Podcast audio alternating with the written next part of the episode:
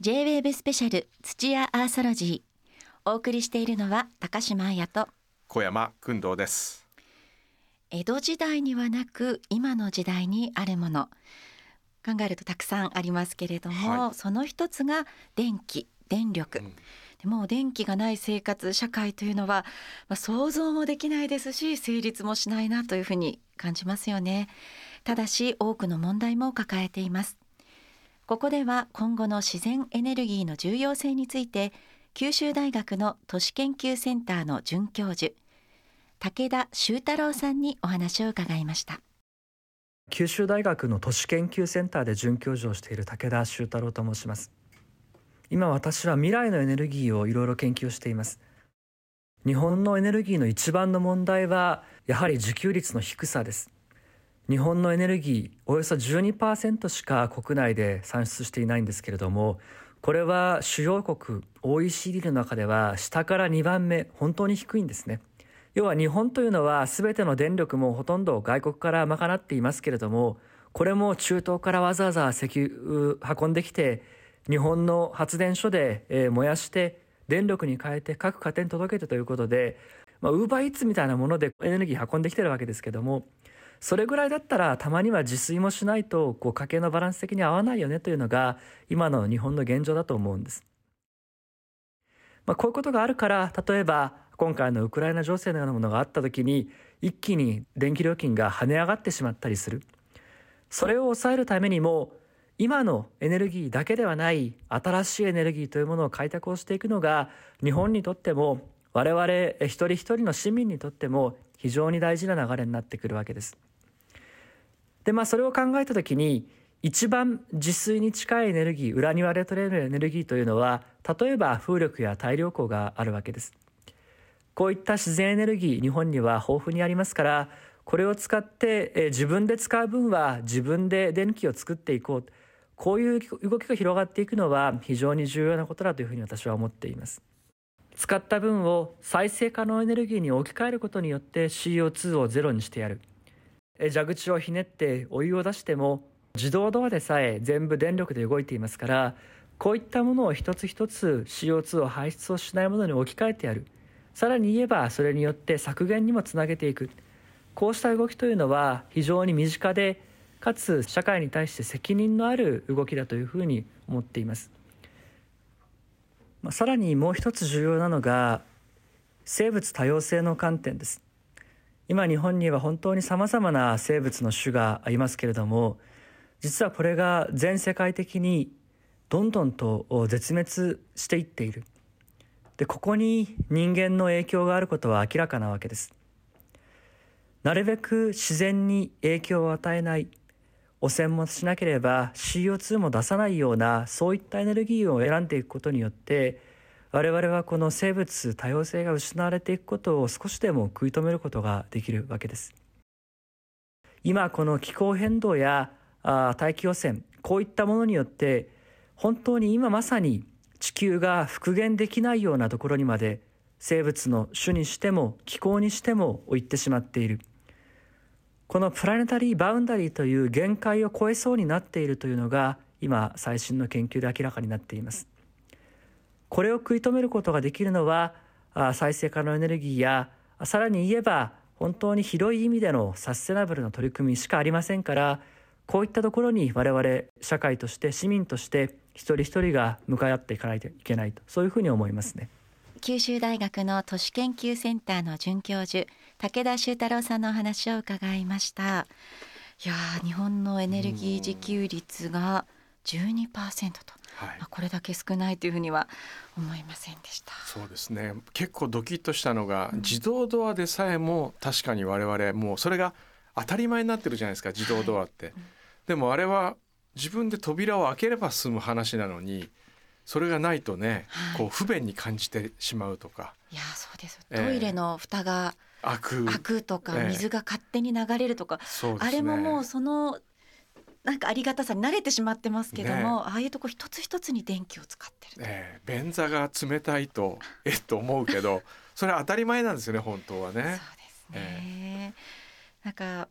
先ほどの話にもありましたけど、やっぱりこう足りないものをエネルギーを買ってくることも含めて、外に求めるより日本の中にある生き方ですとか価値観っていうのにこう再びね目を向けていけたらいいなというふうに感じましたね。なるべくエレベーターに乗る回数を減らそうとちょっと思いました。健康のためにもね、健康のためにもいいですね。確かにね、自然エネルギーの、ね、移行っていうのはやはりこの江戸時代にあった日本だからこそ、率先して行うべきなのかもしれませんね。はい、さて実は今回のロケにはまだ続きがあります。この番組のスポンサーの土屋の本店は、私たちが訪れた関ヶ原から車でおよそ20分で、せっかくなので本店にもお邪魔してきたのですが、その目と鼻の先には先ほどの自然エネルギーを身近に感じられる場所もありました。その模様をお聞きください。いや高島さん、関ヶ原古戦場記念館面白かったですね。面白かったです。家康公にも会えましたね。家康公も良かったです。はい、で我々は今そちらから車で20分ほど来ました。エコフレンドリースポットにやってまいりました。はい、ちょっとねここについてどんな施設かちょっと伺ってみましょう。こんにちは。あ、こんにちは、土屋の小玉でございます。よろしくお願いします。よろしくお願いします。エコフレンドリースポットというのは、EV 車はこれからもどんどん普及していくような車だと思っております。そうするとやはりこの充電の待ち時間といったものがどうしても必要になってまいります。そういった待ち時間の間も、こちらのエコフレンドリースポットでくつろいでいただこうというような、そういうようなことでこのエコフレンドリースポットを、作らさせていただいたのと、環境の取り組みであるとかそういったものを啓発させていただいております。小玉さん、この急速充電器のお隣に、はい、太陽光発電所が、太陽光発電所なんですか。土屋ソーラーという、太陽光発電、これも手掛けさせていただきました太陽光発電所でございます。出力が128キロワット、それほど大きい太陽光発電所ではないんですが、年間で約14万キロワットアワーの発電量がこの中にあると、年間で14万ほどの発電量だとだいたい一般家庭26個ぐらいの、発電を、ここで賄うことができるというふうになります。ちなみに杉の木であるならば、5070本分二酸化炭素を吸収する換算になりますので、この土地に5070本の杉の木は植えれませんので、なるほど。それよりはやはり環境のことに配慮した太陽光発電所だと思います。確かに現時点での規模はそんなに大きくはないですけど、今後こういうソーラー発電みたいなものもやっていこうというお考えなんですか。今後当然そういった環境に配慮していくことは当然大切だと思っておりますので、環境に配慮することであるならば、太陽光発電だけではなく、こういう急速 EV 充電ステーションであるとか、こういったものも、地域の方々そして環境のためにいわゆる広げていきたいなというふうに思っております。なるほど。こういう場所があることによって、この地域に暮らしている人に気づきにはなりますよね。そうですね。今日はね、もう雲一つない青空ですから、ここに太陽光がこう照らされてエネルギーになっていくって、なんか感じられますよね。そうですね。大垣市で、電気自動車に乗ってる方は増えてるんですか。どんどん増えてきています。当然大垣市役所さんであったりとか、そういった公共施設とか、そういったところも踏まえて、あともう一般の方のもう本当に電気自動車を、乗られている方が非常に増えております。こういう充電ステーションは他にも結構あるんですか、大垣市には。他にも例えばデパートとかそういったところの買い物の待ち時間なんかでの充電ステーションはありますが、当然こういう急速の充電ステーションというのはまだまだこれから、急速っていうのは大体どのくらいでできるんですか。普通の電気自動車であるならば約30分ほどでフル満タンになりますので、5分で250円5分で250円ってことは大体6分の1は250円ってことですよね。じゃあ満タンにしても1,500円ぐらいとか、だからガソリンよりははるかに安い。はるかに安いですよ。お聞きいただいたのは土屋本店近くにある土屋エコフレンドリースポットの模様でした。非常にね、街の中にあるくつろげる場所でもありましたね。そうですね。決してそんな大きくはないんですけれども、でもああいうことに挑戦しているという姿勢がすごくいいなと思いました。あとはね、伊作さんっていきなり言っても分かんないですね。おじい様ですね、今の現会長のおじい様の伊作さんのハッピをいただいたんですけど、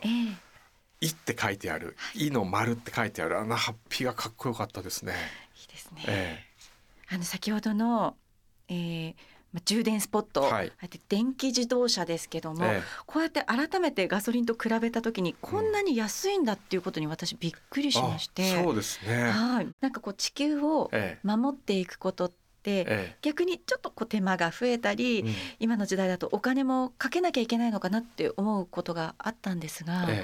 こうやって地球を守りながらお値段的にも安くなって嬉しいっていうのは、いいなというふうに感じましたね。それはもう技術の発達による我々の恩恵ですからね、それをうまく利用していきたいですよね。